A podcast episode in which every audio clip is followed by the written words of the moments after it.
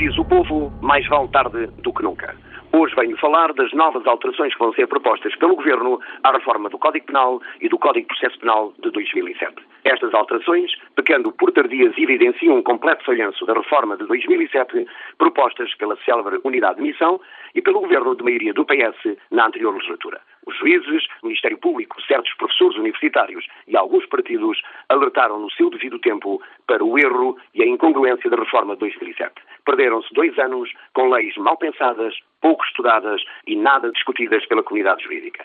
Durante estes dois anos perdidos, o que tivemos na investigação criminal e na justiça criminal foi a libertação irresponsável de detidos por causa do aumento injustificado do limite da prisão preventiva, foi a insegurança gerada nos portugueses com medidas ao arrepio do aumento da criminalidade violenta e não só, medidas legislativas que estavam mais interessadas em proteger o criminoso do que a vítima, foi a confusão e a perturbação gerada na investigação por causa da diminuição dos prazos de inquérito, foi o desprestígio das forças de segurança, dos investigadores e do Ministério Público e foram medidas e regras sobre a detenção fora de flagrante delito que não lembra a ninguém. Em suma, foi o desprestígio da justiça criminal que se viu atada dos pés à cabeça com um legislador incompetente, insensível e teimoso.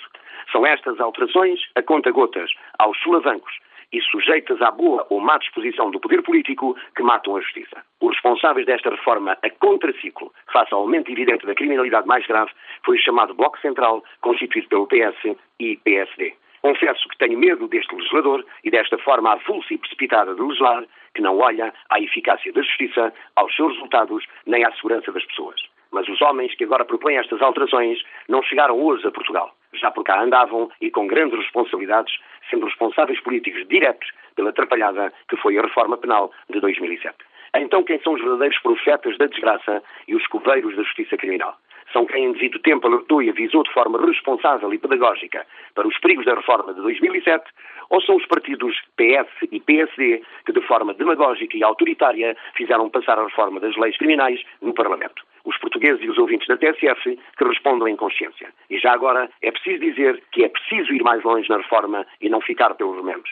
É preciso alterar também os mecanismos de cumprimento efetivo das penas, revendo os critérios da liberdade condicional, acabar com os megaprocessos, limitar o número de testemunhas em processo penal e dar outro valor processual à confissão quando feita em interrogatório judicial na presença de advogado de defesa e debaixo de todas as garantias de defesa, bem como estudar o alargamento das competências do processo sumário quando a prova é evidente e indiscutível. Se não for para isto, mais vale o legislador estar quieto, porque assim sempre ajuda a não estragar ainda mais. Mas para isso é necessário que os deputados estudem mais e que dos 230 eleitos, 131, cerca de 60%, estão em regime de part-time, não acumulem o cargo de deputado com exercício de funções nos setores empresariais, público e privado.